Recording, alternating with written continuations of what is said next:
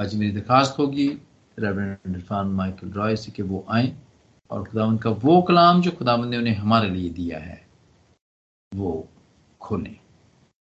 Thank you thank you very much मसीह यसु में आप सबकी सलामती हो।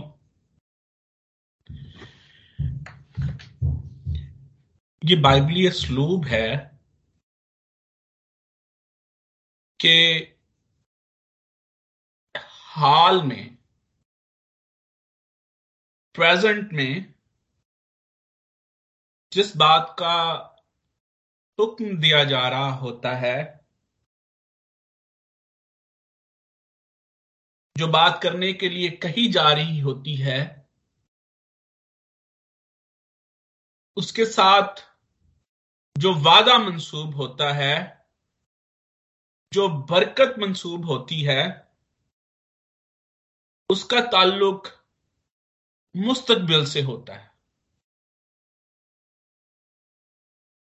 जब हम ईसाया के इस हिस्से को शुरू करते हैं जिसमें खास तौर पर हम इस आ,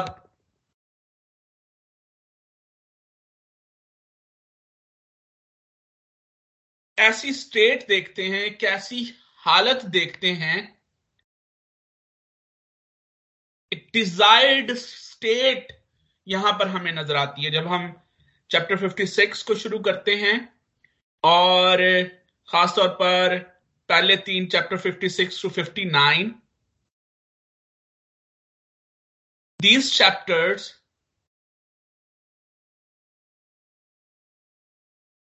tell us about the ideal and actual state of God's people.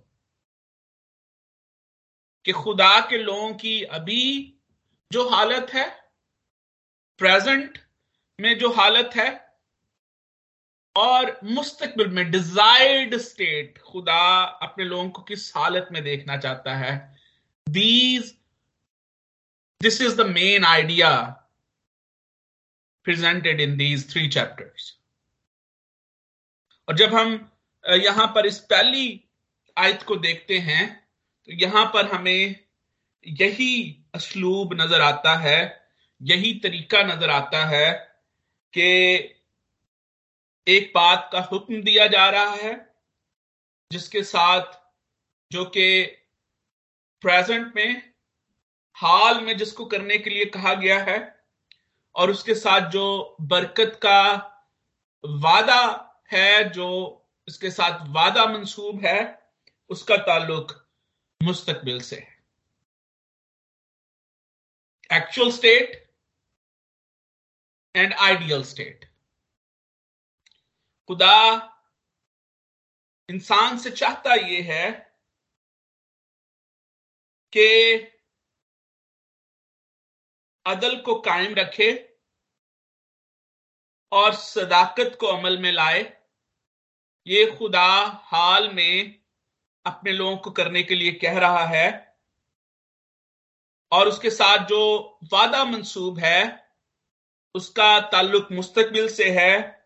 और वो वादा ये है, क्योंकि मेरी नजात नज़दीक है और मेरी सदाकत ज़ाहिर होने वाली है। खुदामन की सदाकत और नजात का ये जो वादा है, इसका ताल्लुक मुस्तकबिल से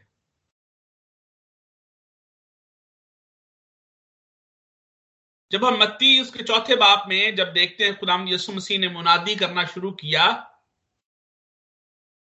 तो लिखा है कि उसने इस तरह से मुनादी की कि तौबा करो, क्योंकि आसमान की बादशाही नज़दीक आ गई। One command one promise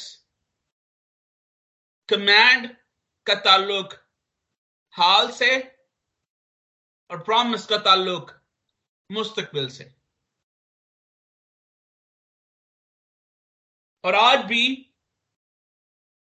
जब भी हम खुदावन के पाक कलाम को देखते हैं जिस तरह से मैंने अर्ज़ किया कि ये बाइबली स्लूब है ये तरीकाकार है जो कि हमें डोमिनेंटली नज़र आता है खुदा के कलाम में कि हाल में जिस बात को, जिस काम करने का हुक्म दिया जा रहा होता है, उसके साथ जो वादा मंसूब होता है, उसका ताल्लुक मुस्तकबिल से होता है।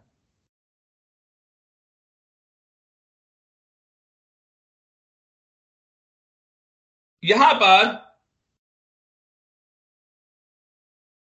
सदाकत को अमल में लाने की दावत है। And this is what we are seeing from past couple of chapters.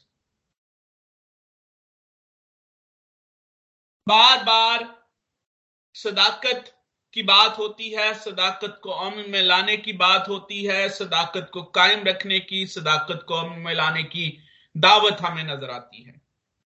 And if you are closely following us in this whole study आपने, हमने पहले भी सदाकत को एलेबोरेट किया, देखा कि सदाकत क्या है।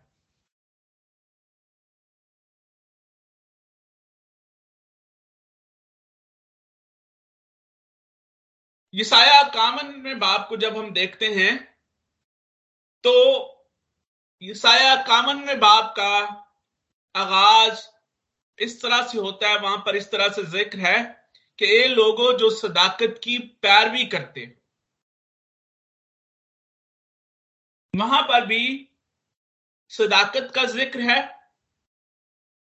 और खुदा अपने लोगों से मुखातिब है और उनसे कहता है कि वो जो सदाकत की पैरवी करता है। The one who follow righteousness. The one who pursue righteousness.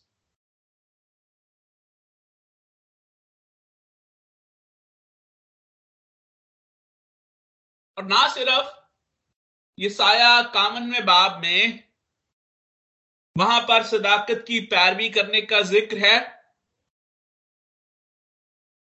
खुदा उन लोगों से मुखातिब है जो सदाकत की पैरवी करते हैं। बल्कि वहाँ पर यह भी बताया गया है, इस बात को भी एक्सप्लेन किया गया है कि जिस सदाकत की पैरवी करने वाले कौन कौन लोग हैं? और जब हम ये देखते हैं कि सदाकत की पैरवी करने वाले कौन लोग हैं तो सदाकत का राचियसनेस का जो कॉन्सेप्ट यहाँ पर पेश किया जा रहा है, वो खुलकर हमारे सामने आ जाता है। यानी हमें सदाकत की राइचियसनेस की एक डेफिनेशन मिल जाती है। उसके मानी और मफहूम हमारे सामने आ जाते हैं कि कि जब यहाँ पर सदाकत को अमन में लाने और सदाकत पर कायम रहने की दावत दी जा रही है तो एक्चुअली क्या करने को कहा जा रहा है? और जब हम इक्यावनवा बाब, उसकी सातवीं आयत को देखते हैं तो वहाँ पर लिखा है, ए सदाकत शनासो मेरी सुनो। Now there is a parallelism उन्हीं सदाकत शनासों के लिए एक और टर्मिनोलॉजी एक और लफ्ज इस्तेमाल किया जा रहा है, और वो ये है ये लोगों, जिनके दिल में मेरी शरीयत है। अब सदाकत शनास कौन है? वो लोग जिनके दिल में खुदावन की शरीयत है।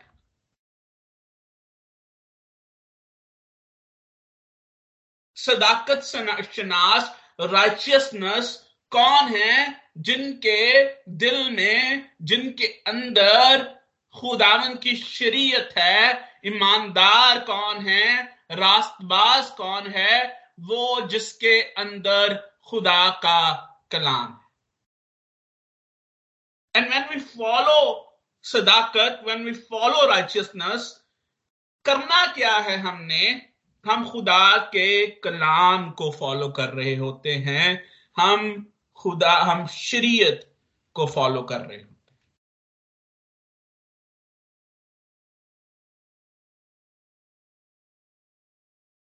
जिनके दिल में खुदा की शरीयत है, वो सादिक हैं, जो खुदा के कलाम के मुताबिक अपनी ज़िंदगी बसर करते हैं, वो सदाकत शनास हैं।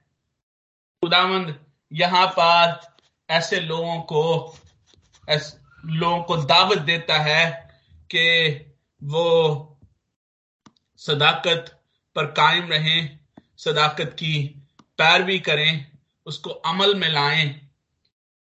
असल में खुदा अपने लोगों से मुखातिब है कि वो खुदा के कलाम को अमल में लाएँ खुदा के कलाम पर कायम रहें।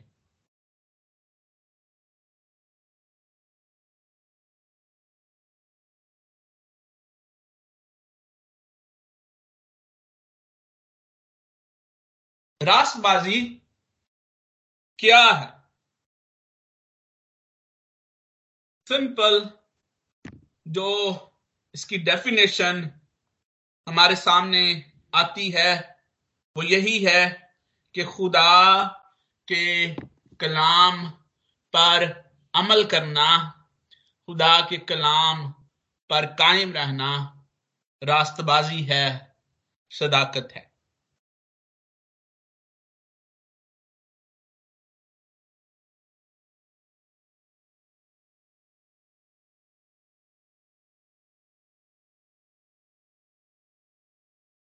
खुदामंद उनको,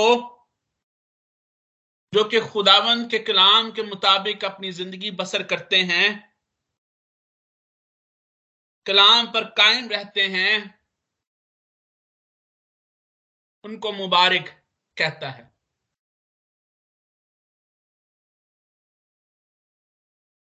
अगर हम, हमने पिछले अफवाब में, पिछले हिस्से में खास तौर पर तिरपनवा बाब चौवनवा बाब और पचपनवा बाब जब हमने देखे चैप्टर 53, 54 एंड 55 खास तौर पर चैप्टर 53 जिसमें हमने हमें एक नस्ल का ज़िक्र मिलता है। And when we move forward in the book of Isaiah हमें पता चलता है कि खुदा बार बार उस नस्ल से मुखातिब है। ये वो नस्ल है जिसके लिए, जिसको खुदा यसु मसीह जिसके बारे में लिखा है कि जब वो कुर्बान हो रहा था, वो उस नस्ल को देख रहा था। और जिसका ज़िक्र अब हम, हमने आगे जाके चौवनवे बाब में देखा कि किस तरह से उसने उस नस्ल को कायम किया। अब जब हम यहाँ पर उसी फ्लो में, उसी कॉन्टेक्स्ट में जब हम चैप्टर 56 पर पहुँचते हैं तो यहाँ पर ये बात वाजे हो जाती है कि यहाँ पर खुदा उसी नस्ल नस्ल से मुखातिब है। वो जो चुने हुए लोग हैं, वो जो अलहदा किए हुए लोग हैं, और इस बात को समझने का मकसद ये है कि हम इस बात को समझें कि ईसाया लोगों को यह दावत नहीं दे रहा कि वो अपनी रास्तबाजी के कामों के वसीले से निजात हासिल करेंगे।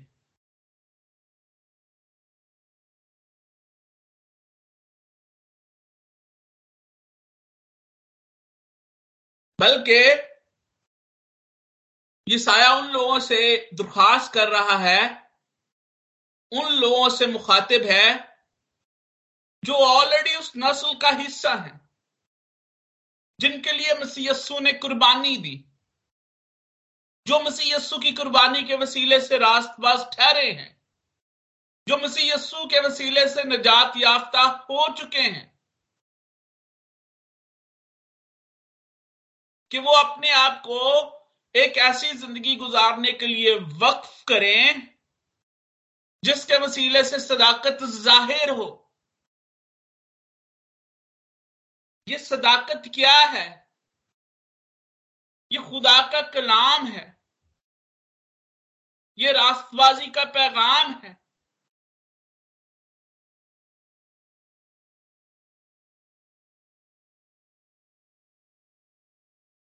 चाहता है, गुलाम यहाँ पर इस के वसीले से मुखातिब है कि आप इस नस्ल को, इन लोगों को निजात याफ्ता लोगों को क्या करना है हाल में के सदाकत पर कायम रहना है, उसको अमल में लाना है और जो मुस्तकबिल का वादा उनके साथ किया गया है, वो वक्त आने पर उनके साथ पूरा होगा।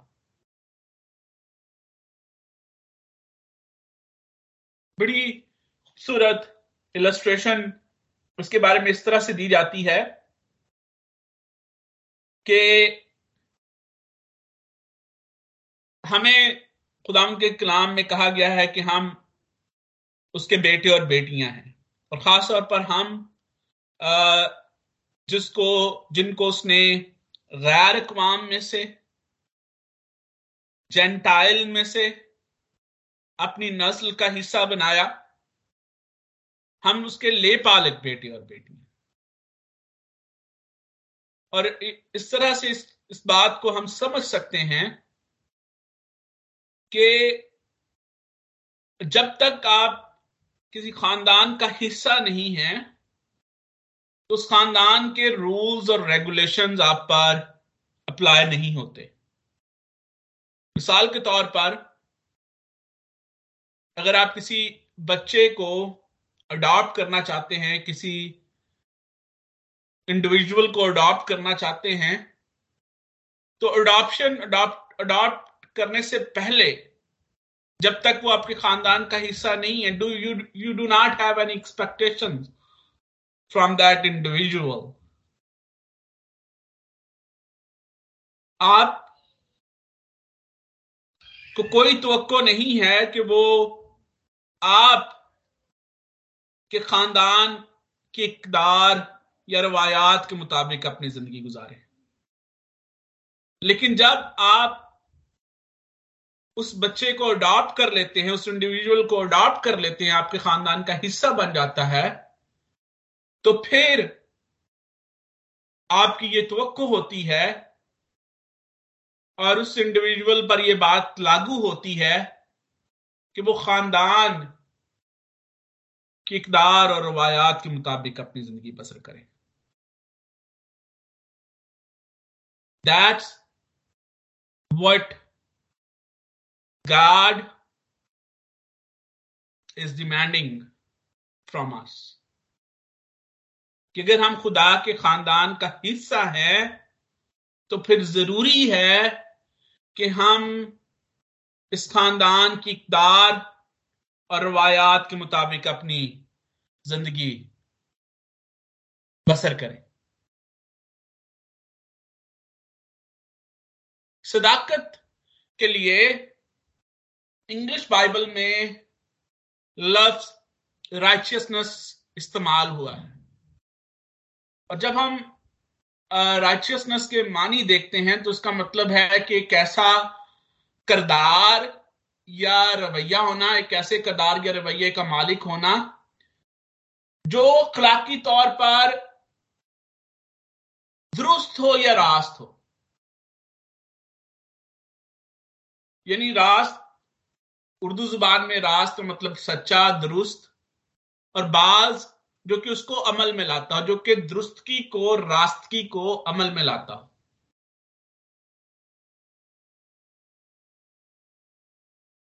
एक ऐसा करदार जो रास्ती, दुरुस्तगी और सच्चाई को अमल में लाता है। एक ऐसा करदार जो अखलाकियात, अदल यानी सच्चाई, ईमानदारी के असूलो जवाबत के बयान हो।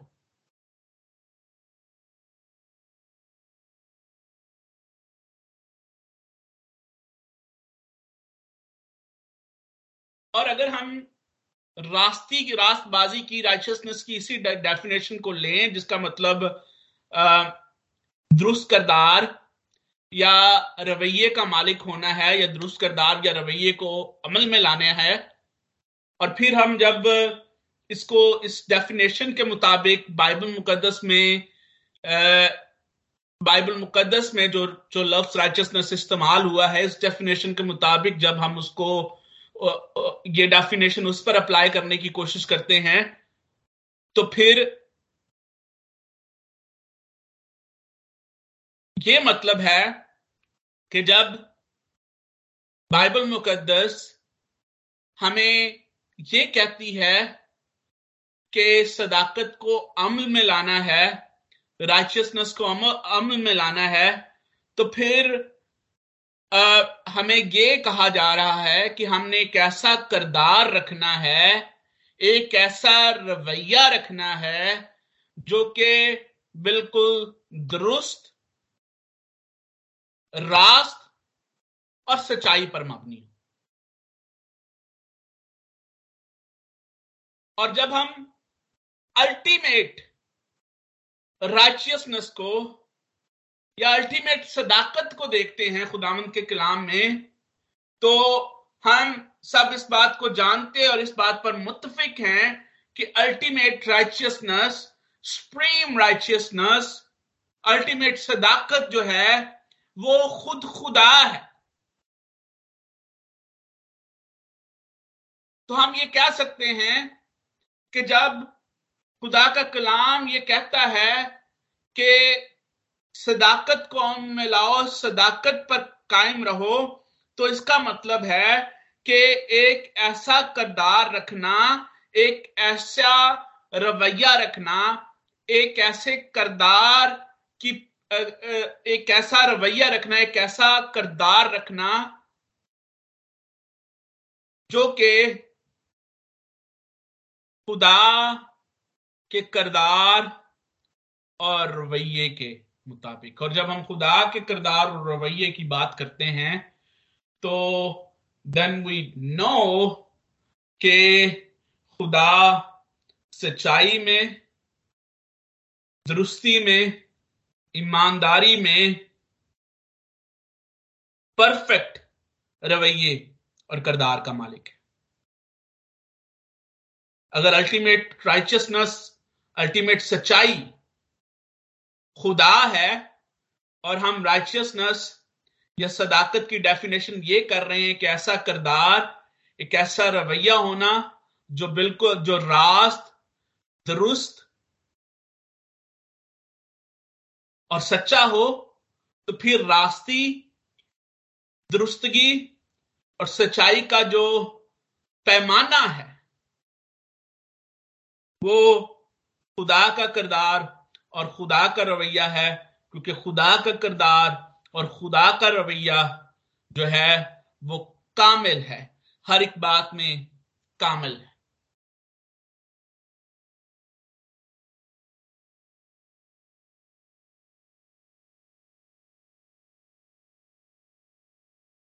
खुदा का कलाम, खुदा के करदार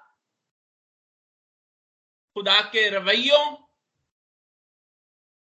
और खुदा के कामों को हमारे सामने पेश करता है।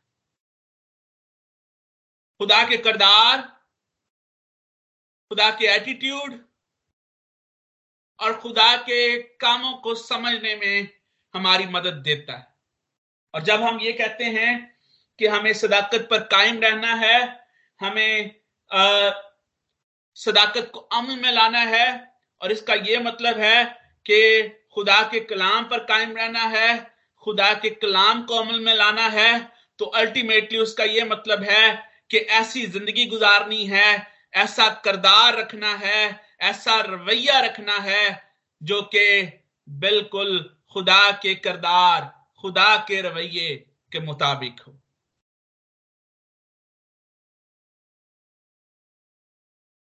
That's what the goal is.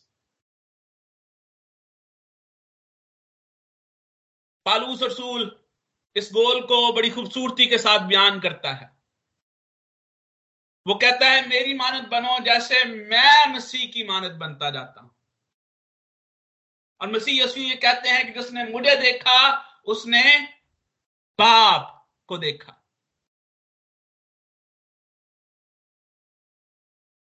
यानी अगर हम बाप के किरदार, बाप के रवैये को देखना चाहते हैं, खुदा के किरदार, खुदा के रवैये को देखना चाहते हैं तो Yesu Masih Jesus Christ presented this character and this attitude in front of us in human flesh. And then Paul मेरी मानद बनो, जैसे मैं मसीह की मानद बनता जाता हूँ अब मानद शबी, पिछले हफ़्ते भी हमने इसको खोला पिछले हफ़्ते भी हमने इसको एक्सप्लेन किया, पिछली दफ़ा जब हम खुदा के कलाम को सीख रहे थे लाइकनेस आओ हम इंसान को अपनी शक्ल शबी पर बनाएँ। शक्ल शबी का क्या मतलब है कि वो खसूसियात जो कि खुदा ने अपने अंदर से इंसान के अंदर रखी। जिनको इंसान ने नाचीज जाना आदम ने नाचीज जाना और आदम जो कि खुदा की शक्ल शबी पर था, जब उसने गुनाह किया, उस शक्ल शबी कायम ना रख रख सका तो फिर आगे से जो उसकी औलाद होती है, लिखा है कि वो आदम की शक्ल शबी पर, आदम की लाइकनेस पर पैदा होती है Adam was sinful and his generation was sinful.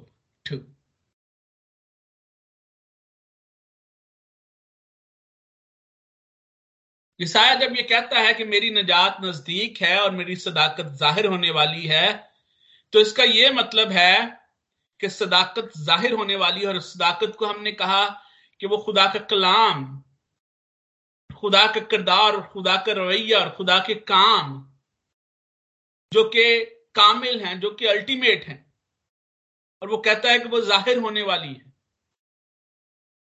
यानी हम उसके, उसकी रास्तबाजी को उसकी सच्चाई को उसके मुकम्मल इजहार को देखेंगे। हमने उसके इजहार को देखा। पार्शली हम देख रहे हैं और एक वक्त आएगा जब हम मुकम्मल इजहार को देखेंगे। At the time of glorification जब हम उसके पूरे जलाल को, उसको उसको पूरे जलाल को हम देख सकेंगे। हम उसकी सदाकत और रास्तबाजी के, की भरपूरी को देखेंगे। हम नजात की भरपूरी को देखेंगे। जिसमें वो अपने किरदार और रवैये की सारी रास्ती को, सारे अदल को, सारी ईमानदारी को हमारे सामने रखेगा। हम उसके इजहार को देखेंगे। जिसमें वो अपनी नस्ल को मुकम्मल तौर पर मखलसी और बेहाली बख्शेगा और गुनागारों को हमेशा के लिए हलाक करेगा। लेकिन उस दिन तक खुदावन का कलाम हमें ये कहता है कि उस जलाली काम के ज़ाहिर होने के इंतज़ार में हमें क्या करना है? हमें सदाकत पर कायम रहना है और सदाकत को अमल में लाना एक ऐसी ही ज़िंदगी बसर करनी है जो कि खुदा के कलाम के मुताबिक हो। एक ऐसा करदार रखना है, एक ऐसा रवैया रखना है जैसा खुदा का करदार और खुदा का रवैया।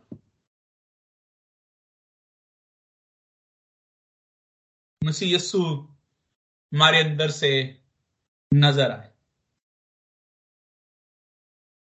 जैसे पालूस कहता है। और जो लोग ऐसा करते हैं, मुबारक है वो इंसान जो इस पर अमल करता है। वो मुबारक हैं। Blesseds are the one who hold righteousness और आगे बड़ा ज़बरदस्त लफ्ज है, और वो आदमजात जो इस पर कायम रहता है, जो सब्बत को मानता है, उसे नापाक नहीं करता और अपने हाथ हर तरह की बदी से बाज रखता है। अब यहाँ पर लफ्ज आदमजात का इस्तेमाल जो है, ये बड़ा दिलचस्प है और तवज्जो तलब है। आदमजात के लिए यहाँ पर जो अबरानी लफ्ज इस्तेमाल हुआ है, उसका मतलब है कि एक आम इंसान। एक आम इंसान जो कि अपनी कमज़ोरी की हालत में ये कोशिश करता है कि अपने आप को खुदा के कलाम के मुताबिक ढाल।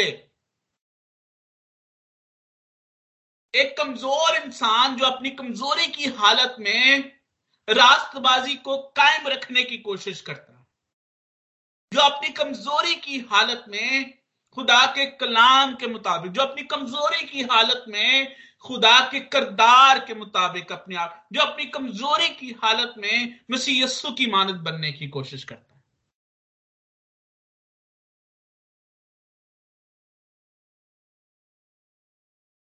And this thing is very important कि हम इस बात को ज़ाहिर, इस बात को समझें कि इंसान होते हुए, इस ज़मीन पर ज़िंदगी गुजारते हुए हम कमज़ोर हैं। और ये कमज़ोरी जो है,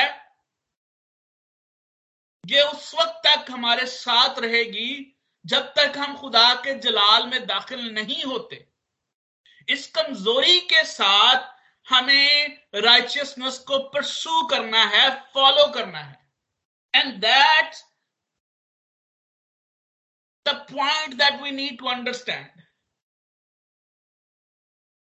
क्योंकि जहाँ जहाँ पर इंसान कमज़ोर हुआ, वहाँ वहाँ पर खुदा इंसान की मदद के लिए मौजूद था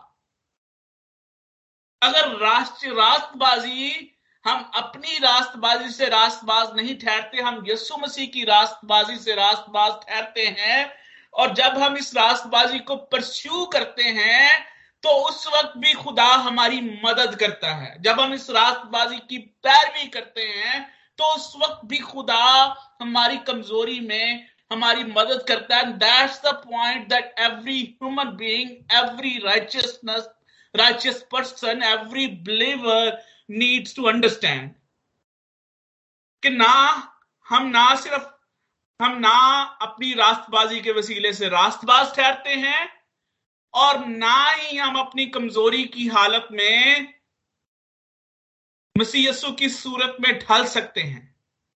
हाँ, जब खुदा हमारी मदद करता है, जब खुदा हमारे साथ खड़ा होता है, जब खुदा हमारी कमजोरियों में हमारे साथ खड़ा होता है फिर ऐसा, फिर हम राक्षसनेस को परसू कर सकते हैं। हम सदाकत को अमल में ला सकते हैं। हम सदाकत पर कायम रह सकते हैं।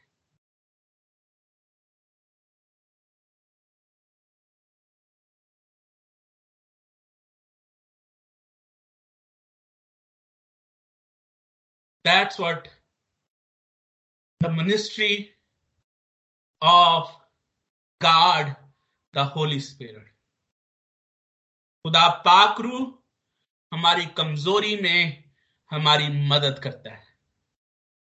और ये नहीं कि हमारी कमज़ोरी में हमारी मदद करता है कि हम जिस्मानी तौर पर कमज़ोर हैं तो हमें वो मजबूती दे ताकि हम ज़्यादा ताकत वाले काम कर सकें। हम ज़्यादा अपनी जॉब ज़्यादा बेहतर तरीके से कर सकें। द पर्पज बिहाइंड इट कि हम एक ऐसी ज़िंदगी, एक ऐसा करदार, एक ऐसा रवैया रख सकें जो कि खुदा के कलाम के मुताबिक है। फिलिपियो दो बाप उसकी तेराज में लिखा है कि जो तुम में नीयत और अम्ल दोनों को अपने नेक इरादे को अंजाम देने के लिए पैदा करता है, वो कौन है? वो खुदा है। नीयत फ्रॉम थिंकिंग टू प्रैक्टिस ये जो नेक थिंकिंग और अच्छी प्रैक्टिस अच्छा करदार, क्योंकि आपके करदार का ताल्लुक आपकी सोच से है। ये है वो झरना जहाँ से सारा कुछ निकलता है। नीयत और अमल दोनों को अपने इरादे को अंजाम देने के लिए पैदा करता है, वो खुदा है। Ultimately God is doing that work for you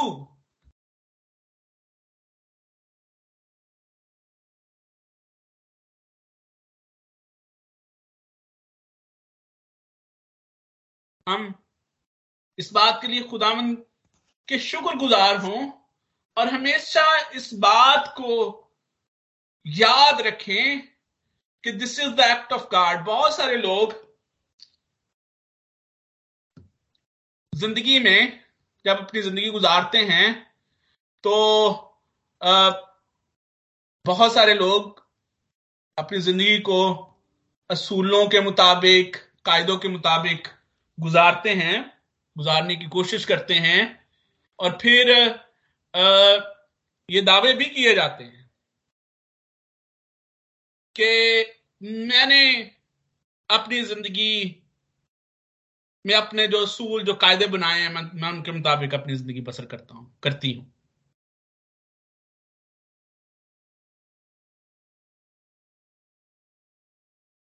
एक ईमानदार का रवैया इसके बरक्स होता है क्योंकि वो इस हकीकत को जानता है कि खुदा अपने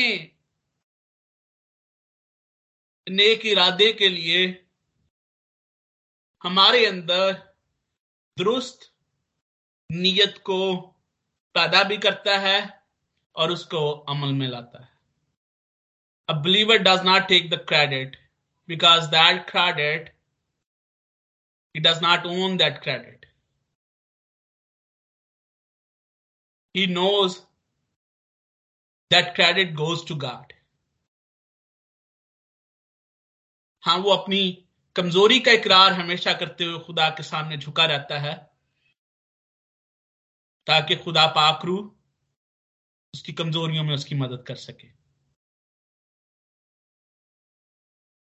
खुदा हमारी कमजोरियों को ज़ोर में बदलकर अपना जलाल ज़ाहिर करता है, और इसी कॉन्टेक्स्ट में यहाँ पर दो मिसालें हमारे सामने पेश की गई हैं। दो केस स्टडीज़ हैं।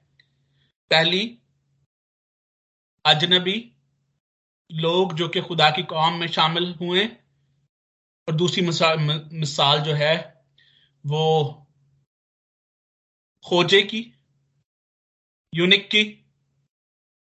ये दोनों ग्रुप्स किसी ना किसी कमज़ोरी का शिकार हैं। और इस कमज़ोरी से निकलना उनके अपने इख्तियार में नहीं है। मैं बहुत ज़्यादा डिटेल में नहीं जाऊँगा, यहाँ पर कॉन्टेक्स्ट को सिर्फ़ बयान करूँगा। From word three to word seven all the details are there but to prove my point ये ये बात जिसको हम आगे लेकर चल रहे हैं, उसमें सिर्फ़ कि ये दोनों ग्रुप्स वो ग्रुप्स हैं जो कि कमज़ोर है। किसी न किसी तरह की कमज़ोरी है। और ये दोनों ग्रुप्स खुद अपनी कमज़ोरी से निकल नहीं सकते। लेकिन खुदा यहाँ पर क्या बात हमारे सामने पेश कर रहा है, जब हम इन आयत को पढ़ते हैं तो how does he change change change their weaknesses और उनकी वीकनेसेस को वो किस तरह से अपनी ग्लोरी का, अपने जलाल का बायस बनाता है? That what the point is